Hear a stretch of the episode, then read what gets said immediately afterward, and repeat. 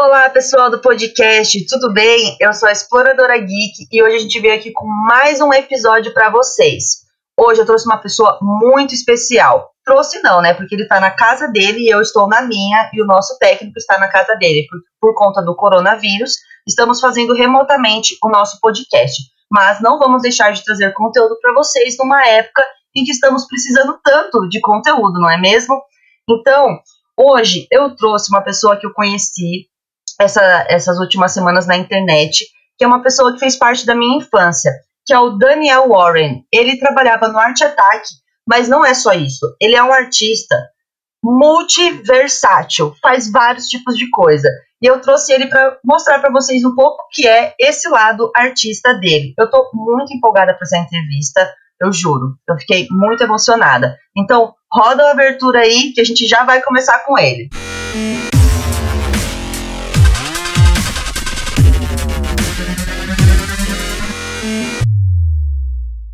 Daniel, pode se apresentar, contar um pouquinho sobre você. Eu sei que você é ator, professor, produtor, apresentador, participou de novelas, filmes, teatros. Então, conta pra gente, como que você descobriu que era um artista? Fala um pouco da sua pessoa pra gente conhecer um pouquinho melhor. Bom, Aline, eu só antes de mais nada queria agradecer uh, o convite aí de vocês para estar tá aqui nesse podcast e falar um oi aí pra galera que está assistindo. Muito feliz de estar aqui. Bem, eu acho que eu, desde quando eu estava assim no primário, eu já comecei a fazer teatro na escola. Então, é, acho que foi por aí, por essa, por essa via e nessa época que eu descobri mais ou menos que era a arte que eu ia é, abraçar na minha vida, né? Então, é isso. É, tenho 42 anos, já tenho aí uma carreira de mais de 20 anos essa carreira, ela, eu vejo que hoje ela meio que se define em dois campos, assim. Um que é no campo do teatro, né, da atuação, ser ator, e o outro é um campo ligado ao mundo infantil, da, das manualidades e, e dessa fala sobre a arte e a criatividade para essas pessoas e muito por causa das coisas que eu acabei fazendo aí ao longo desses anos. Então, eu descobri muito cedo, logo quando eu estava no primário, eu já comecei a fazer essas, essas aulas de teatro e foi pela via do teatro que eu entrei aí no, no mundo das artes.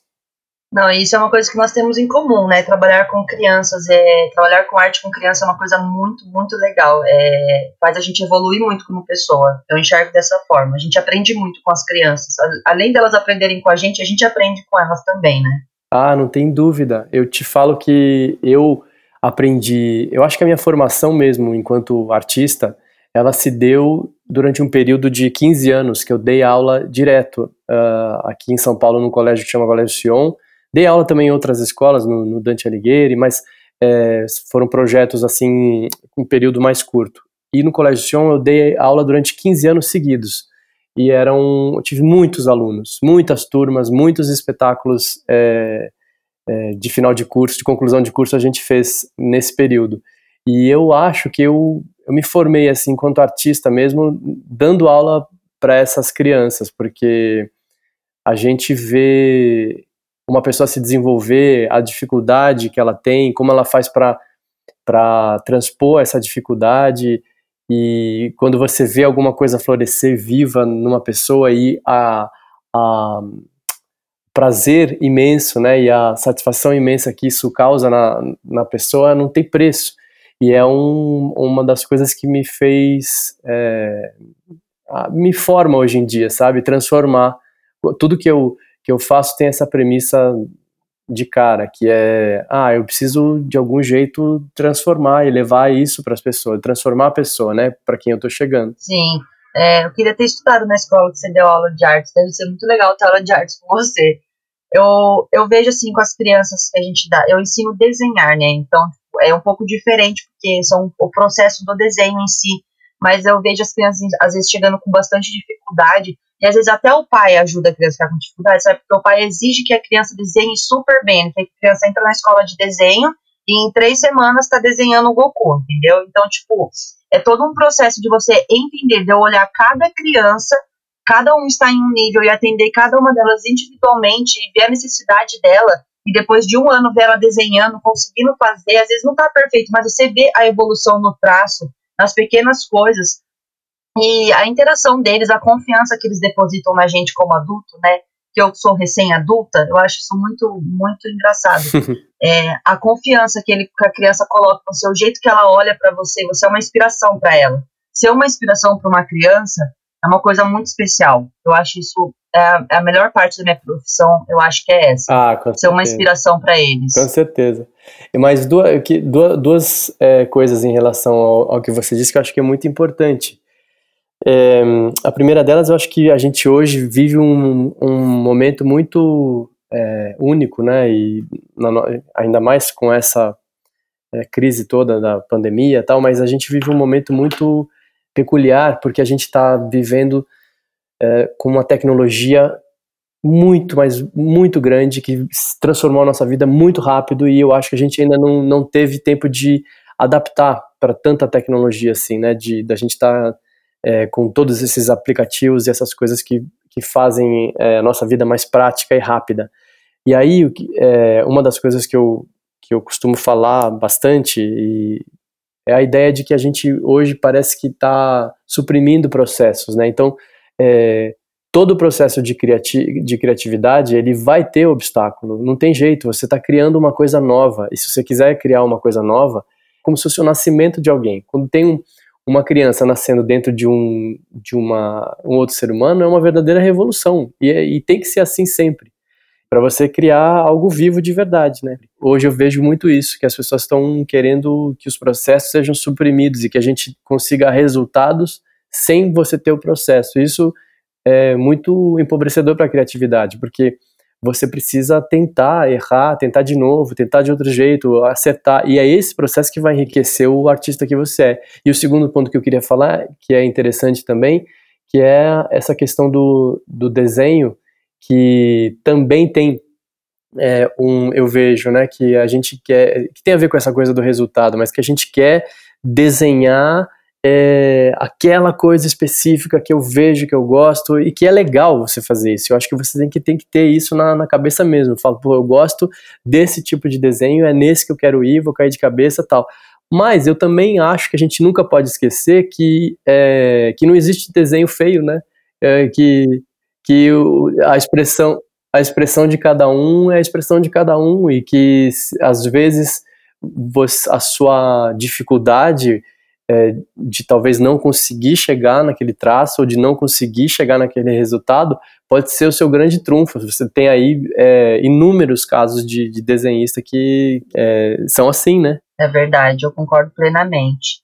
É, eu falo isso sempre para as crianças, tanto que a gente tem um ensino individual, são os alunos todos na sala, mas a gente atende individualmente cada aluno e eu vou dando referências diferenciadas para cada um deles, na necessidade de cada um para não ter nem competição, sabe? Porque as crianças acabam tipo, ah, eu fiz tal, você não fez, você fez tal, eu não fiz. Então eu tento sempre trazer uma coisa que não tenha competição dentro de sala de aula. Claro. Eu acho a nossa sala bem tranquila, assim, não tem casos de bullying, desses, dessas coisas, tipo, ah, seu desenho é feio, seu desenho é isso, aquilo porque eu trabalho muito na mente deles, isso, sabe? É, é, o meu ponto principal, assim. Ah, que legal. Que é um processo, e a gente tem que aproveitar o processo. O processo de aprendizagem faz parte. Se você não fizer o errado hoje, o que não é tão agradável a você, você não vai chegar no resultado que você quer, porque você precisa fazer o errado para chegar no certo. Não tem como. Né? Exatamente, né? é, então. Quando e como você decidiu tornar a arte sua profissão? Já que vem desde criança, o que geralmente acontece com os artistas, a gente já nasce com essa coisa, né, de ser artista, mas quando que isso tornou mesmo a sua profissão? Você começou a trabalhar com isso? Olha, foi um processo meio até complicado, porque eu, quando eu estava ali no ensino médio, que na minha época se chamava colegial, ali no segundo para o terceiro ano do ensino médio, eu tive uma espécie de uma crise mesmo, assim, porque eu vi que era isso que eu queria fazer, eu queria seguir dentro do, da, da vida artística, uh, porém, uh, você vi um cenário de que, poxa vida, ah, as mensagens que chegam para você são é, que você precisa ser advogado, médico, fazer uma faculdade e precisa fazer isso, precisa fazer aquilo, e então eu fiquei muito dividido é, e realmente foi difícil essa fase. Mas, Ainda mais porque não tinha internet, esses tipos de coisa, tipo, tão acessível do jeito que é hoje, era mais difícil ainda você ser um artista. Não, é, não tinha, é, não tinha realmente. E, é, é e as informações eram essas, né, que a gente tinha. E na escola mesmo, ah, é, se falava que a carreira mais é, sólida e a, a, que te daria mais segurança é, seria essa. E os artistas realmente, é, até hoje, né, são é uma carreira muito, e acho que veio até piorando ao longo dos anos, é uma carreira muito instável. Mas é, isso também é uma coisa que eu cheguei à conclusão de que, na verdade, eu acho que é, não importa, e, e, vejo que até muitas, muitos aspectos da educação hoje é, deveriam contemplar isso e não vejo acontecendo, no sentido de que Uh, eu acredito muito que você só vai conseguir florescer enquanto ser humano se você for fazer aquilo que te encanta, aquilo que você realmente acredita, aquilo que, que, te, que te move, é a motivação da sua vida. Então você tem que ir atrás disso, não importa o que seja. É, e aí você vai se virar, como eu me virei. Eu fui começar a fazer cursos de, de teatro, eu, uh, bem no comecinho, eu, eu, eu trabalhava de técnico de, de, uh, de som e luz, é, operando som de, de espetáculos, fazendo, passando fiação, fazendo todo tipo, pendurando é, refletor, fazendo todo tipo de serviço para poder pagar os meus cursos, né? E, e aí comecei a dar aula é, também para poder bancar a minha vida. E aí, a partir disso que eu fui me, me envolvendo também com essa parte mais pedagógica de dar aula tal, e com o mundo das crianças. Enfim, mas aí eu, eu, eu tive é, um apoio também na minha família, né? Porque e não, ninguém chegou para mim e falou, não, você vai ter que ser isso. Porque às vezes existe essa pressão também da família de falar, ah, não, você quer ser artista? Beleza, só que você vai ter que fazer essa faculdade primeiro.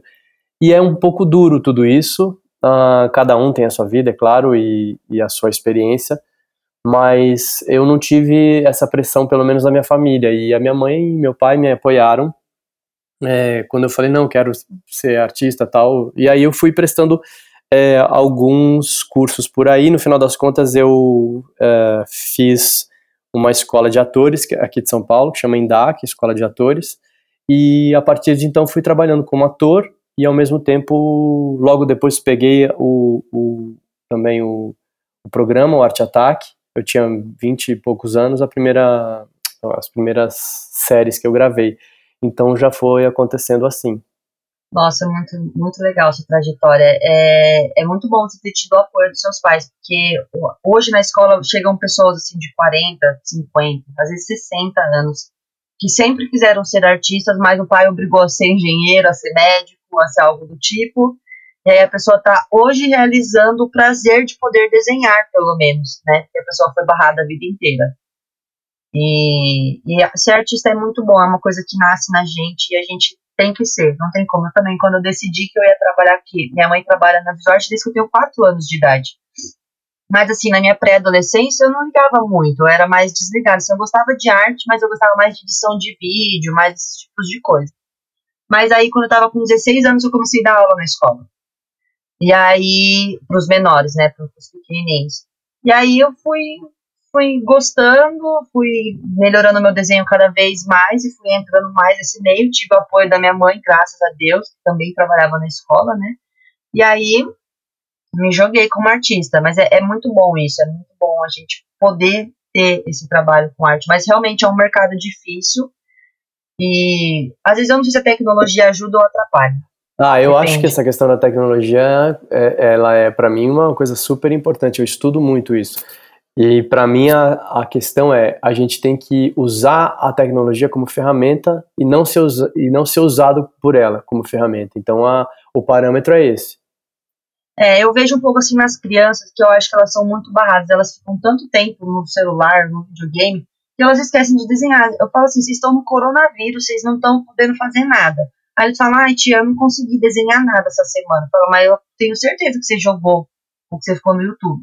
Mas fiquei. Então, você não podia tirar uma horinha desse YouTube aí e fazer um desenho? Sabe, mesmo a pessoa gostando de desenhar, ela, eles são tão viciados em ficar na tela do celular, em ficar no videogame, que passa o dia, passa o tempo, eles nem vê. Fala, o que, que vocês fizeram essa semana? Ah, não sei, tia, só fiquei no celular. Todos. Tipo, 98%. Ai, puxa vida, isso é tão, tão triste de ouvir, porque. É triste, é muito triste. Eu me sinto magoada. Eu tenho que ficar incentivando eles a deixar o celular, deixar o computador para desenhar. Eu tenho que passar a lição de casa, porque, tipo, eles não vão por prazer, porque eles gostam de desenhar. Se eles fazem aula de desenho, eles gostam de desenhar. Mas eles não vão por, por prazer ter um momento de lazer desenhando, só vão desenhar se for lição. Se eu não passar lição, eles não desenham. Mas é exatamente essa questão que eu estava falando em relação à tecnologia e, e a supressão dos, dos processos, porque a gente não está adaptado ainda para é, estar em contato com essa tecnologia que a gente tem hoje, né? A gente está a gente tá sendo, é, eu, eu acho que é uma ameaça mesmo é para a gente, porque está mudando o nosso comportamento de uma maneira radical e a gente não está sabendo lidar com isso. Não tem matéria na escola que fala sobre isso, que, que esse assunto que eu acho que é o assunto do momento. Como é que os algoritmos de cinco empresas que dominam a internet, né, Google, é, Facebook, YouTube, Instagram, WhatsApp, como que essas empresas elas é, usam artifícios é, subliminares é, com, com, seus algoritmos é, ultra, ultra modernos e ultra é, refinados, para que a gente fique, realmente usar uma palavra que você usou, viciado no, no, nisso. Então, é um tipo de bolha, é um é, tipo de bolha que é criado, a gente né? precisa entender esse mecanismo para entender o que, que é que está acontecendo com a gente. Então, por exemplo, poxa vida, se eu estou vendo, se eu estou no YouTube há duas horas e meia vendo um vídeo recomendado atrás do outro, tem alguma coisa errada entendeu? É, a gente precisa realmente entender como é que é o, o mecanismo para poder. E eu acho que, enfim, muitos dos problemas que a gente vê hoje é, são é, em decorrência disso aí. Essa, essa, para mim, é claramente isso, essa polarização é, que o mundo vive hoje em relação a, a, muitos assuntos. Qualquer assunto agora hoje é polarizado, tal, tem o, um lado e outro de uma maneira muito é, radical, eu acho que tem a ver com isso. Enfim, esse é, é um outro assunto, é um, um, outro podcast que a gente pode fazer. Sim, com certeza. É muito legal falar sobre essa questão da tecnologia, assim. E o pessoal do marketing também não vai querer que as pessoas entendam o algoritmo, porque é utilizado, né? É, como chega as propagandas. É muito estranho quando você fala do lado do celular alguma coisa que você gostaria de comprar e ele aparece misteriosamente com uma propaganda para você, né? É, então. É, mas é, realmente é um é um, uma coisa é, mágica até, parece uma ilusão, né? Mas é, isso aí é a ponta do iceberg, né? Porque na verdade é, os algoritmos eles estão refinadíssimos, eles sabem exatamente, eles sabem sobre você mais do que você mesmo. Eles sabem, eles sabem prever Tanto que, que ele, ele mantém você naquela bolha, né? Ele mantém você naquela bolha. Se você tem uma posição política ou artística ou qualquer coisa, você só vai chegar a informação da sua posição para você, provavelmente. Você vai continuar alimentando aquela sua posição o tempo todo e acaba nem vendo outros lados porque o algoritmo só vai jogar para você o que é a favor para você, que você vai gostar e se sentir confortável de ver. Né?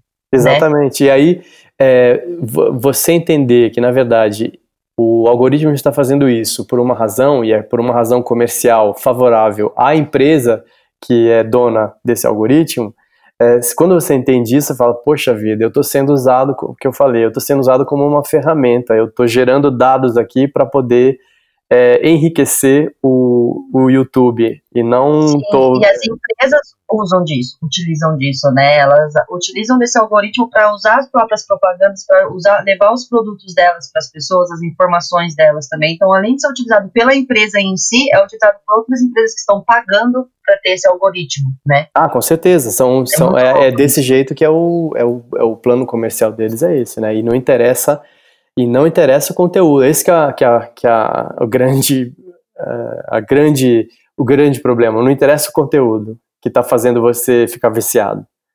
Então, uh, e aí o que, que acontece? É, o conteúdo pode ser qualquer um. E normalmente, para engajar e deixar a pessoa viciada, os conteúdos vão ladeira abaixo, né? É só coisa muito negativa, polêmica e, enfim, é um assunto, é um assunto, como fala, extenso é, você estava falando da Disney, do programa Arte Ataque. como foi trabalhar para a Disney? Todo mundo quer saber, né? Como que é trabalhar para a Disney? Porque na época é, a programação era tipo 90% americana, né? Tanto que quando eu era criança, eu nem sabia se você era brasileiro ou se você era dos Estados Unidos. Porque quando você é criança, você não tem muita noção das coisas, né? Eu nem sabia direito quem era americano, quem era brasileiro, quem nada. Mas é, como que foi trabalhar para a Disney? Como que é o processo de trabalho com a Disney? Você passou 12 anos trabalhando. Como era seu processo criativo, você que trazia as atividades, conta um pouco pra gente. É, o, bom, enfim, é um período muito legal, a Disney é, é, nossa, tenho o maior carinho de ter trabalhado lá e realmente transformou a minha vida, sabe, assim, e aprendi demais. Como eu estava falando, eu com 20 e poucos anos, acho que com 23, eu passei no teste para apresentar o Art Attack, imagina, é um, um programa que era só eu apresentando, então, aí a, o, o programa acho que passava todo dia. É, foi em, isso foi em 2000. Foi a primeira série que eu gravei. E, e as primeiras séries que eu gravei foram na Inglaterra, que é onde o programa era gravado originalmente. Era um programa.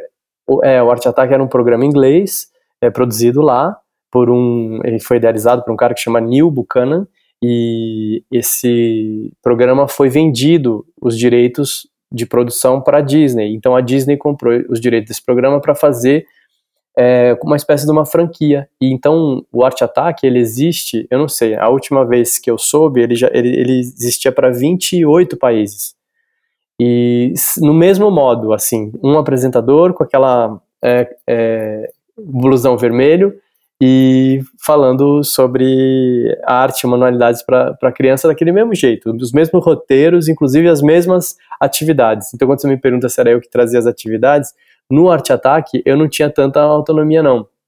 Era é, mais eles que. Sim, era uma equipe imensa, assim, era uma fábrica realmente de, de artistas é, criando essas, essas atividades para colocar na, na tela, né? Então. Deve ser tão gostoso porque você ficava fazendo arte, é muito bom, né? Falando com as crianças e fazendo arte, podendo manusear tudo aquilo que era tão legal, tinha tanto material, tanta coisa. E a sala, o lugar, o estúdio que era filmado era muito lindo também, eu achava muito demais. Ah, não, era demais, era incrível.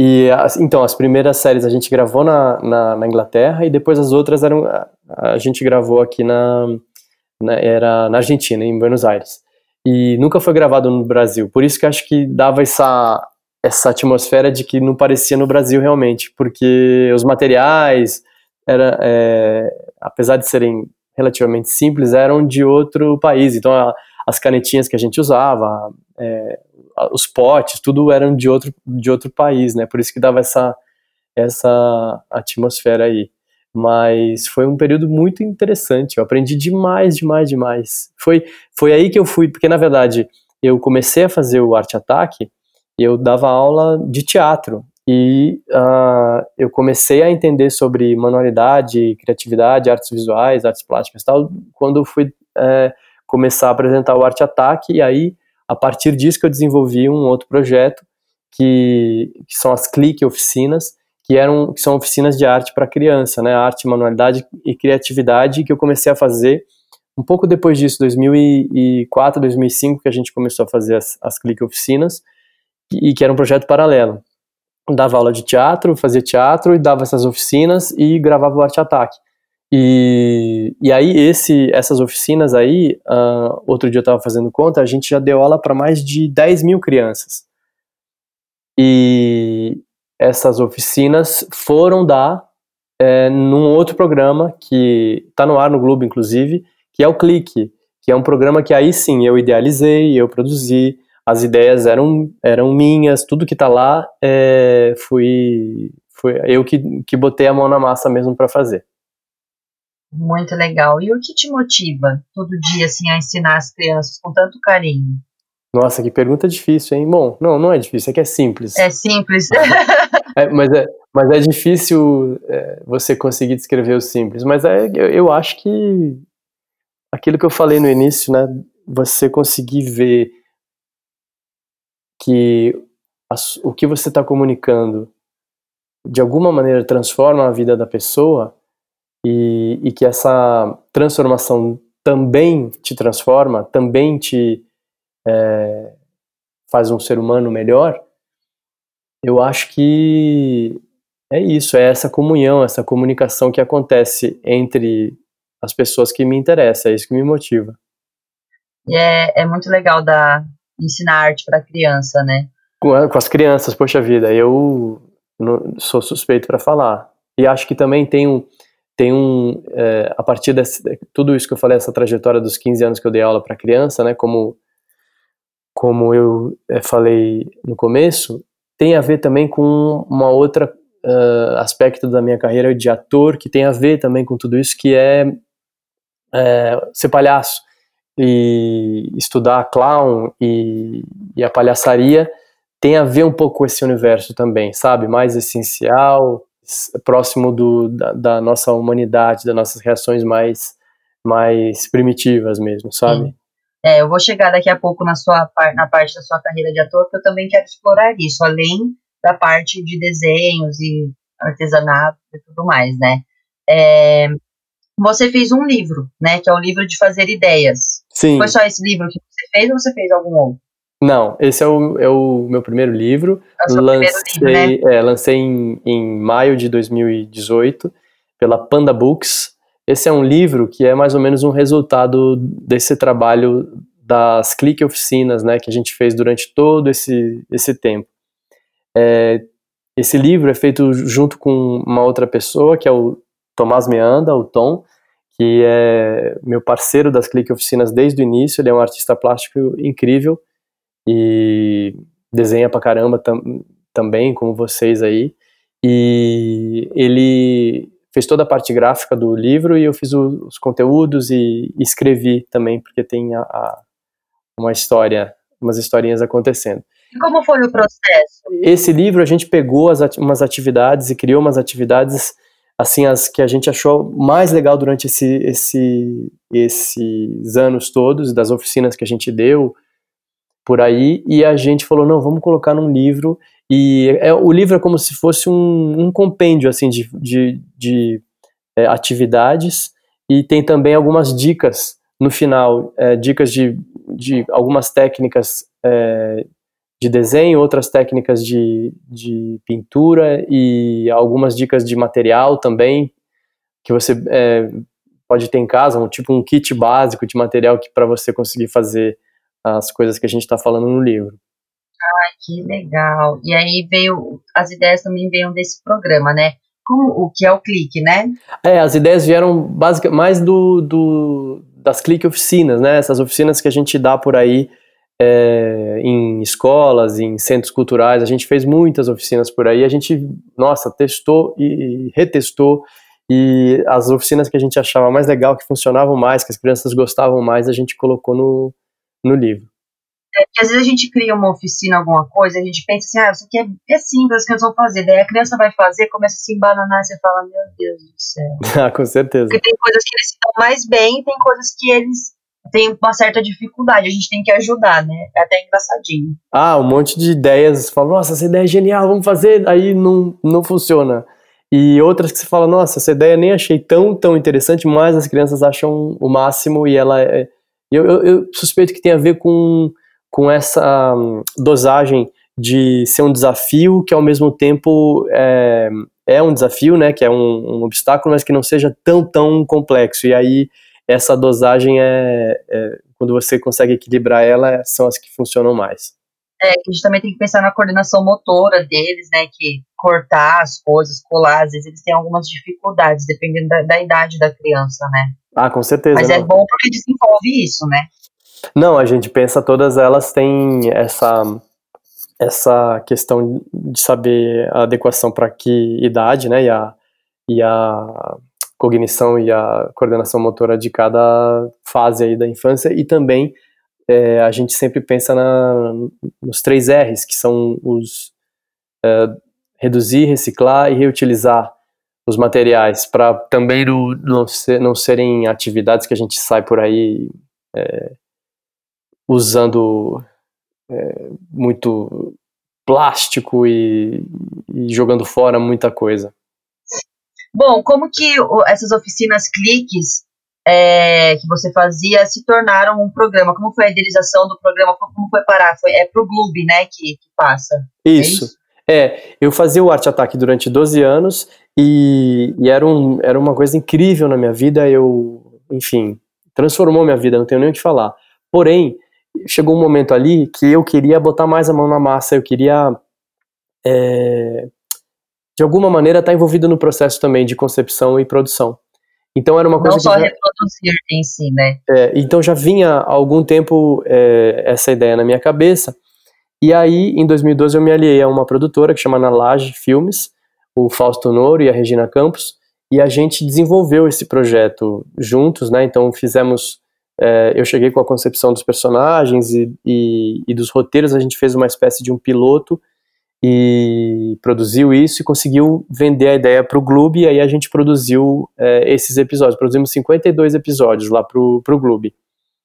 É, e aí, esse programa, ele é um pouco diferente, a gente fala de manualidades para crianças, tem a, a, a, essa questão também, né, de mostrar como que se faz cada coisa, é, nesses modos mesmo. Ah, para fazer isso você vai precisar de tesoura. Tudo isso a gente tem no clique. Porém, ao mesmo tempo tem uma historinha e personagens. Então tem uma tem uma trama que acontece e essas manualidades elas vêm para é, ajudar a, a, a desenrolar e levar a trama para um outro lado, entendeu? Então e eu faço é, vários personagens. No, no, a gente criou um, um, Na verdade, é uma história de um professor que vive no sótão, que sou eu, e é um sótão por, é, de um prédio, porque a gente queria que isso se relacionasse com a cabeça, com as ideias, com o cérebro. E aí, dentro desse prédio também tem outros personagens, que é o síndico, que, tal, que é o vilão, tem um, que talvez é o vilão, né? Tem um, um músico, que é o Zé Tom, que é inspirado no, no Tom Zé tem um mágico que é o Fabian e tem a, a, a moça do Fusca Cor-de-Rosa que é que é uma espécie de um, uma ideia do que seria um, uma ideia platônica, né, que eu também queria colocar no, no, no nos roteiros. É, ainda falando das nossas crianças, antes da gente falar sobre a sua carreira de ator, é, a gente estava falando agora sobre essa questão do, de, da natureza e tudo mais o que você, como você lida com crianças, eu também lido, o que você espera das nossas crianças? O que você vê dessa nova geração de diferente, assim, que pode mudar a nosso, nossa história no planeta? Ah, eu vejo isso, essa questão realmente do planeta e da natureza, me parece que já, já vieram é, essas últimas gerações, já, elas estão vindo com uma outra visão realmente. E, e acho que. É, você tem quanto? 23, né, Aline?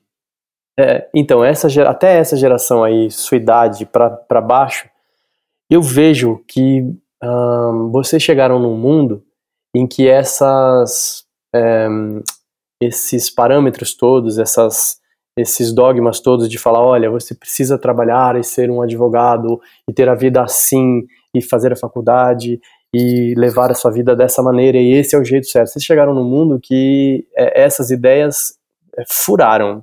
Tá mais do que claro que isso é, não, não é verdade. É uma regra, né? Não é uma regra, e vocês chegaram nesse mundo que, que eu penso que a visão é muito menos materialista, é, no sentido de que eu vejo muita gente dessa até a sua idade assim pensando coisas é, muito é, que por exemplo na minha idade eu não pensava mas em relação a, a, que todo mundo é igual e que o mundo pertence a todos de um jeito é, é igual um jeito único. Então eu não vou querer é, ter um carro é, se eu sei que esse carro vai poluir. Eu, então não é o meu, o meu, o meu objetivo não é eu comprar um carro, e sim talvez eu aprender uma coisa que vai modificar o mundo para o bem, sabe assim? Eu vejo muita, muita mudança nesse, é, nessa atitude. Agora eu vou fazer uma pergunta para você sobre a arte no geral. Qual é a vertente? Você faz vários tipos de arte, né? Qual é a vertente que você mais se identifica. Eu tô achando aqui, pela minha percepção da nossa conversa, que você gosta bastante desse lado ator, né, de interpretação e tudo mais. Diz aí para mim, qual você mais se identifica? Ah, com certeza foi onde eu comecei, né? com oito, nove anos, é, foi o que me encantou e eu acho que até hoje essa essa questão de ser ator realmente é talvez a que mais é, me move e teatro, né, e atuação, com certeza, acho que é isso. E mas cada um também vai traçando a sua trajetória, né? Eu vejo muito isso, porque também tem o que que é ser ator para mim, né? Não é um não é um, uma coisa é, única para todo mundo, é único para cada um. Não sei se deu para entender o que eu falei, mas por exemplo, dentro da minha da minha trajetória enquanto ator, eu fiz um, tô fazendo uma às vezes eu fico pensando, meu Deus, o que que eu tô fazendo, para onde eu tô indo, mas tem aí um caminho que a gente vai escolhendo coisas e como eu falei, escolher fazer é, palhaço, acho que é coerente com tudo que eu que eu faço nas outras áreas também, tem a ver, sabe, com essa com essa o palhaço é, se você for ver, ele tá é, de uma maneira ou de outra querendo buscar essa, essa reação, essa resposta mais primitiva, mais essencial, mais humana, e, e ao mesmo tempo tem uma, uma poesia também. E, e acho que tem a ver com, essa, com as, outras, as outras coisas que eu ando fazendo também. Essa questão do seu, da sua paixão pela, pelo clown, palhaço, né, a comédia em si, como isso influencia nas suas atuações? Totalmente, eu acho que eu vejo ser ator ou a atuação, a arte de interpretar muito pela ótica do, do palhaço. O palhaço, é, como é que eu posso dizer? Ele, ele existe uh, no jogo. É, a questão do jogo, ela é essencial. Então, quando estou em cena, a prioridade é saber se o jogo está acontecendo se eu tô com alguém em cena, esse jogo acontecer entre esses dois atores e entre uh, os atores e a plateia. Quando eu tô sozinho, entre o ator e a plateia. Que jogo é esse? Como estabelecer esse jogo? Como alimentar esse jogo?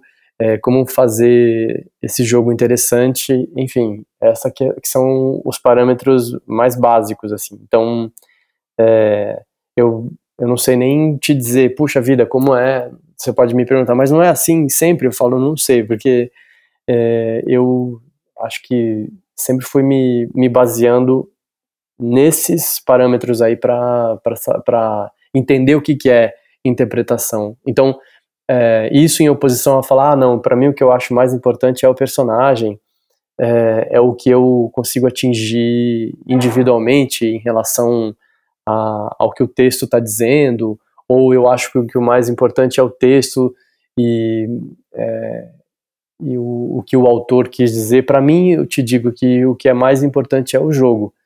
Antes de mais nada, tem que estar tá acontecendo esse jogo e aí então eu vou, vou, pensar no meu no texto que eu estou dizendo e aí então eu vou pensar no, no personagem que eu estou fazendo. É meio é, parece radical isso que eu estou falando, mas acho que é, um, é uma abordagem aí. Eu acho bem incrível Acho muito legal, de verdade. É, eu gosto desse tipo de atuação. Eu tava até vendo lá no seu Instagram uma parte de uma atuação sua na novela da Globo, que o cara fala que você não vai mais ser padre. Ah, o Deus salve bem. É, foi muito engraçado. Você saiu correndo, uhul! Uhul! foi muito bom. Ah, essa novela aí a gente, poxa vida, deu muita sorte, né, de cair ali num núcleo que era que era a parte mais leve da novela, então a gente podia, é, dentro ali da linguagem do que é uma novela tal, brincar bastante. E aí, me conta, como que é a experiência de fazer novelas para Globo? Você fez duas, né? Isso, fiz duas. É, ah, é uma grande maluquice. A novela é um, uma coisa quase é, insana de se fazer, porque é um volume de trabalho enorme são quase, se você for comparar, eu estava pensando, não sei se é exatamente isso, mas uma novela fica no ar durante seis meses, você grava de segunda a sábado, 12 horas por dia tal. Um, um filme, uh, o volume de trabalho de um filme, uh, de um longa-metragem, eu estava comparando, e eu não sei se eu estou certo, tá? mas eu acho que é mais ou menos isso. Em, em duas ou três semanas de, de gravação de uma novela, você tem o mesmo volume de, de produto que você faz durante um, a gravação de um longa-metragem, em termos de cenas gravadas. E a novela fica no ar durante seis meses. Então veja o volume de, de, de trabalho que é feito numa novela. E esse tem que ser esse volume porque ela vai todo dia durante muito tempo é, no ar, né? Então é muita coisa. Então é, é, esse acho, acho, que talvez seja a questão principal. A gente está o tempo inteiro lidando com, com a questão de você estar tá, é, criando um volume é, excepcional de, de, de conteúdo em pouco tempo. E isso, isso é uma, acho que é o principal. E, então isso, isso influencia em tudo, né? Influencia em, em como o seu personagem vai, vai ser, em quantas falas ele vai ter, como é que ele vai agir, é, é, influencia em praticamente tudo. Ah, é muito legal. E, e, atuar na Globo é uma coisa assim que muitos artistas querem, né? Ter a oportunidade de fazer uma parte de uma novela.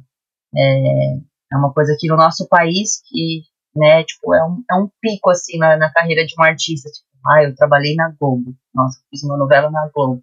É uma coisa, assim, é, muito bem vista, né, no meio dos artistas. Eu acho isso muito legal. Eu acho que deve ter sido uma experiência bem legal para você. Ah, é. A gente tem aqui no, no Brasil uma conjunção de fatores muito interessante, né? Acho que nenhum, ou em poucos países do mundo, apenas uma rede de televisão teve um monopólio, né?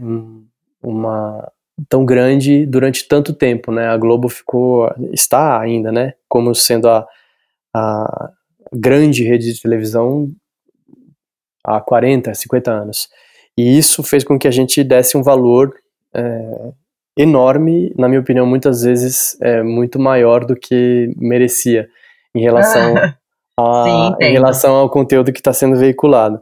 Mas é, a gente tem essa, essa questão aqui, né, que realmente parece, tem, para a maioria das pessoas, que é um, que é o, como é que fala? A, a coisa mais legal de fazer eu diria que é muito legal de fazer, mas eu não diria que, é, que é a coisa mais legal de fazer. Entendo.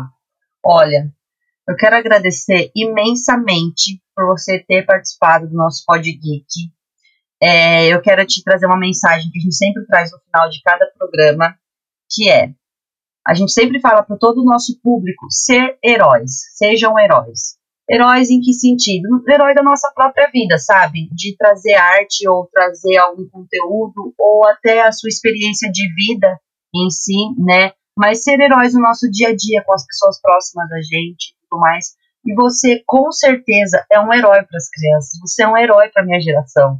Eu, você é, trouxe arte para muitas crianças de mais de uma geração e isso é incrível. Então, eu quero parabenizar você por todo o seu trabalho e agradecer mais uma vez por você ter vindo aqui conversar com a gente. Bom, eu que queria agradecer aqui a oportunidade de estar conversando com vocês aqui nesse podcast. A conversa foi ótima, agradeço bastante.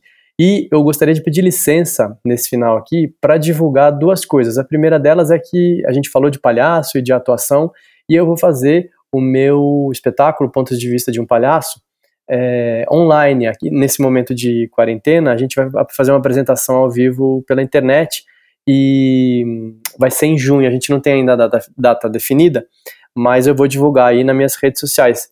Essa era outra coisa que eu queria é, também é, aproveitar para fazer para divulgar o meu Instagram. Eu estou também no Instagram fazendo um, é, várias atividades aí para crianças que elas podem fazer em casa durante a quarentena.